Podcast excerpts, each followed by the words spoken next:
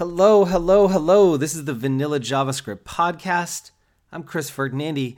Thanks so much for joining me. Today, I wanted to talk about replacing JavaScript with CSS and HTML. And so for a few days on my website, over my newsletter, I've been writing about modern CSS and modern HTML and some of the really interesting ways that you can use it to replace a lot of the custom JavaScript that we used to have to write. And this is a really, really awesome thing. So if you've heard me talk about performance and stuff before, you know that JavaScript is the most expensive and fragile part of the stack. 100 kilobytes of JavaScript is a lot more intensive for a browser to run than 100 kilobytes of HTML or CSS is. It blocks things from rendering. It blocks other files from downloading. You can't just download it and then run it. It has to be compiled and parsed. There's a whole bunch of stuff the browser has to do before it can run. And when it breaks catastrophically. So like if the browser comes across a CSS property, it doesn't know, it ignores it and keeps going. If it comes across an HTML element, it doesn't know. It treats it like a div and keeps going. But if it comes across a misspelled variable or some other sort of error in your JavaScript file, the whole thing just stops working and no other JS after that runs. It's like really catastrophic. And so anytime you can replace JavaScript with CSS and or HTML, you should take advantage of that because it's going to be better for performance. It's more resilient and just overall better for performance. And so some really awesome examples of this include the position sticky property. So for a long time, making a navigation menu stick to the top of the page required detecting when scrolling happened, checking to see if the navigation was going to scroll past the top of the page, and then adding some sort of class that gave it a position of absolute. But today, you can apply the position sticky property to that element, and it will automatically do that behavior. As you scroll down and it hits the top of the page, it will just stick. It's really, really cool.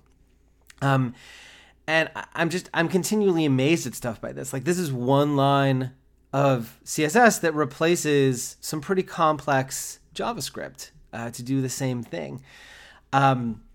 It has pretty good browser support. It doesn't work in IE 11 or older, and it lacks support in some basic mobile browsers, but it does work in all modern browsers, including Edge, which is pretty cool.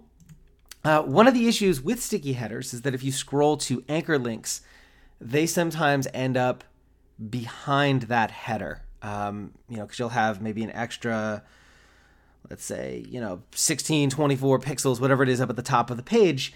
And the anchor link jumps right to the top, and now this header is sitting on top of them. But there's another CSS property you can use to fix that, scroll margin top. This lets you define a top margin that the browser should use when snapping a scrolled element into place, like when you click an anchor link.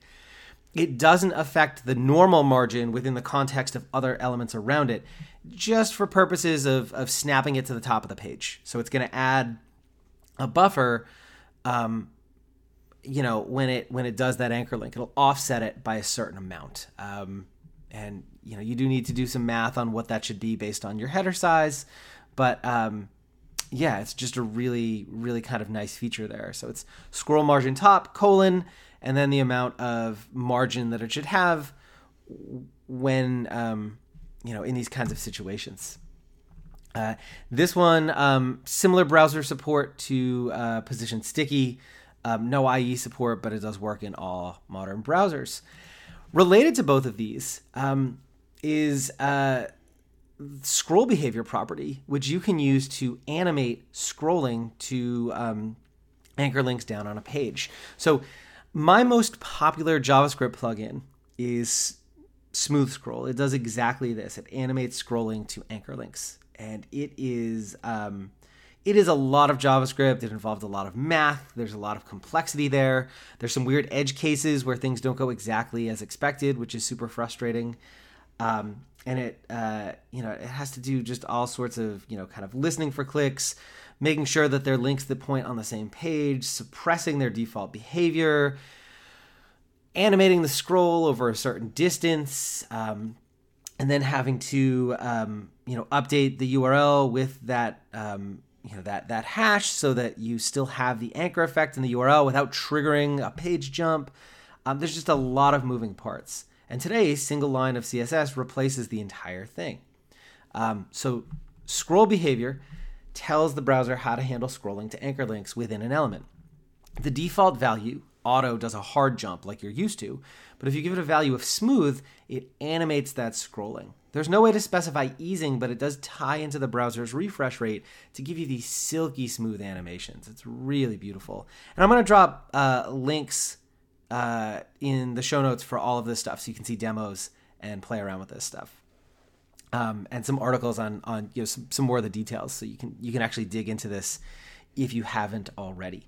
And you can add the scroll behavior to the entire document, which is usually how I do it. But if you wanted to do it just within a specific element, you can do that too. So I will normally do HTML, curly braces, scroll behavior, /smooth, but you could do it on some sort of element, hash my scrolling element, curly braces, scroll behavior, smooth.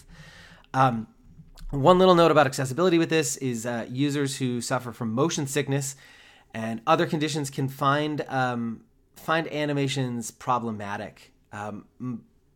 All of the major operating systems provide users with a way to say that they don't want animations when possible. They want to reduce that motion.